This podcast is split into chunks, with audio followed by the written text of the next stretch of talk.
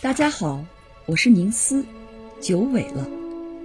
首先，我要向大家诚恳的道歉，我竟然九个月没有更新这个公众号了，反躬自省，实在是羞愧难当。开始是因为工作忙加班，没时间更新；后来有点闲暇时，又想放松一下或干点别的，拖延犯懒。总之，这九个月就是在忙懒、忙懒、忙的交替往复中一晃而过。明日复明日，明日何其多！人的惰性和惯性真的很可怕，需要严格的自律或别人的敲打。以后我除了要严于律己之外，也希望大家能在后台及时提醒和鞭策我。最后，促使我不得不更新公众号的原因。是我的新书《维也纳现场建筑与音乐的二重奏》终于出版了。这本书的写作始于2020年初疫情居家期间，2021年春节后完稿并交给出版社。历经了长达一年半的出版周期后，终于与读者见面了。提到维也纳，你首先会想到什么？一定是音乐之都。新年音乐会和圆舞曲，对吗？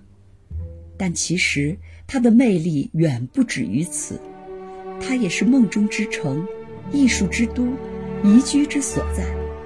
这本书的写作是建立在我两次维也纳自由行的基础之上，每次去前我都做了详尽的攻略准备，旅行中每日不知疲倦地用脚步丈量着维也纳的大街小巷。尽情地感受这座城市的迷人气息。维也纳是一座历史悠久且极富魔力的城市，这里古典与现代和谐并存，交相辉映。在老城区，当你漫步街头，那些随处可见的巴洛克式古典建筑，令人恍若坐上了时光机，瞬间便潜入了历史的年轮。重回那个古典音乐家辈出的辉煌年代。音乐是维也纳的灵魂。这座美丽的城市成就了海顿、莫扎特、舒伯特和施特劳斯等众多音乐大师。这里的音乐家故居众多，音乐厅更是多如牛毛。除了著名的金色大厅等辉煌气派的大型音乐厅外，很多古典建筑中。还藏匿有特色独具、令人惊艳的小型音乐厅，别有一番韵味和情调。在这里，每天晚上都有古典音乐的饕餮盛宴，为爱乐者们轮番上演。维也纳简直就是爱乐者们的天堂。在欧洲，几乎找不到第二座城市像维也纳这样热衷于文化生活。除了音乐厅。这里还拥有丰富的博物馆和艺术馆，馆内藏有琳琅满目的珍贵文物、大师名作，令人增长见识、大饱眼福。一个城市的魅力往往在于新与旧的融合，历史留下的传统和珍宝，成为了现代艺术创作的灵感源泉。维也纳是皇家历史的宝藏，同时也是现代艺术的中心。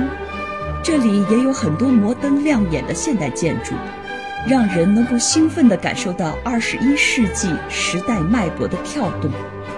整个城市都从骨子里散发出一股浓郁的文艺气息，因此这里一定是文青们心头的最爱。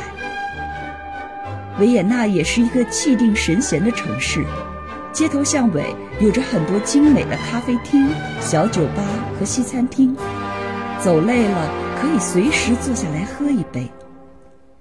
徜徉在古老而温馨的街道，呼吸着充满浪漫气息的空气，享受着富有异国情调的美食，你一定会迷上维也纳这瑰丽的生活色彩。维也纳还是一座治安极好、出行便利的城市，这里以犯罪率低、安全性高著称。因此，你不必像在意大利、西班牙旅行时那样担心丢失财物。城市中的公交系统也极为发达，出门基本无需搭乘出租车。在著名的美式咨询公司公布的世界宜居城市排行榜上，维也纳已经连续十多年登上冠军宝座。低犯罪率、公共交通发达、文化场所众多等，是它胜出的优势。而这对于旅行者来说，无疑是理想中的福地。这些年里，热爱旅行的我去过的国家和城市也有不少。不过，如果要让我选一个地方悠闲地住上一段时间，那一定非维也纳莫属。它是我心中永恒的向往。在维也纳，旅行的乐趣永无止境。这本书分为音乐之旅和建筑之旅两部分。音乐之旅部分包括音乐厅、教堂、音乐家故居、音乐家之墓、音乐家雕塑、宫殿、咖啡厅、餐厅和酒店等章节。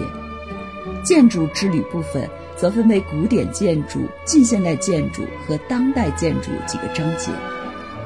身为一名热爱音乐和艺术的建筑师。我在旅行中会格外关注这些会触动我敏感神经的亮点，但其实这里面又不可避免的会有各种交叉，其中不乏一些地点同时身兼多种属性特征。例如，很多音乐之旅中的地点，同时也是著名建筑师的设计、艺术家作品的荟萃之地；而建筑之旅中的地点呢，不仅是建筑大师的名作。同时，也是热门的旅游者打卡之处。我除了热爱自己的建筑本行外，还酷爱音乐、绘画、文学、电影等多种艺术，是一枚不折不扣的文青。因为在我的内心，永远怀着对美的追求，对万物的好奇心，以及对生活的热爱。这样的初心不会随着时光而老去。在书中。我怀着对音乐家、艺术家们的仰慕和敬佩，如数家珍般描绘着每一个令人流连忘返之处。文字中饱含着对这座音乐之城、艺术之都的热爱，既有客观的介绍陈述，又有浓烈的个人感情色彩。我想把一个城市中最动人心魄的体验和感受分享给更多的人。献给那些和我一样热爱艺术、满怀激情的文青们。这本书是写给每一位热爱音乐和艺术的朋友的。如果你日后有去维也纳旅行的计划，那么我希望这本书可以为你提供有益的信息和帮助，让你更精确地筛选路线和地点，更高效地完成旅行计划。如果你暂时还没有旅行计划，也没有关系。那么这本书中生动的文字描述和大量第一手的图片，可以带你来一场沉浸式的维也纳云上之旅。三年的疫情对我们每个人的生活影响都不小，不但出国旅行成为空中楼阁、梦中泡影，就是国内旅行也不得不谨小慎微、瞻前顾后。但凡事都是有生就有灭。老祖宗说：“大疫不过三年，所以离疫情结束的日子也许不远了。人活着就需要有等待和希望。身体和灵魂总有一个要在路上。我期待看过此书之后的你，能够被点燃情绪上的快乐和兴奋，并愿意在旅行模式重启之后，将维也纳作为国际旅行计划的首选。”全书共有六百多张精美的图片，百分之九十五以上是笔者自己拍摄的照片，还有少量用钢笔和彩铅自绘的插画。书的封面采用的也是我自己用丙烯绘制的一幅画作。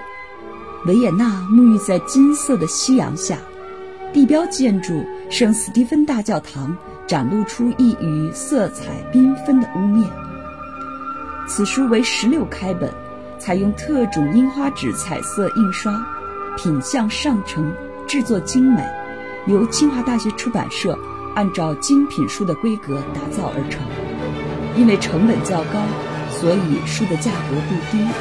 不过沉甸甸一本大书拿在手里也是物有所值。喜欢此书的朋友。可以点击上面的当当网或者京东的购买链接。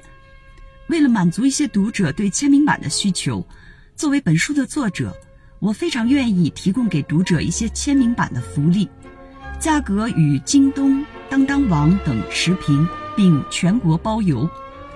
但由于一些图书销售规定和流程上的限制，目前签名版的新书只能在我个人的闲鱼店铺里作为二手商品售卖。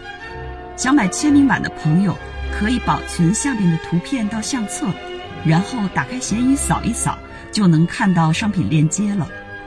或者没有闲鱼的朋友，也可以在后台私信我。总之，一定有办法让大家买到签名版。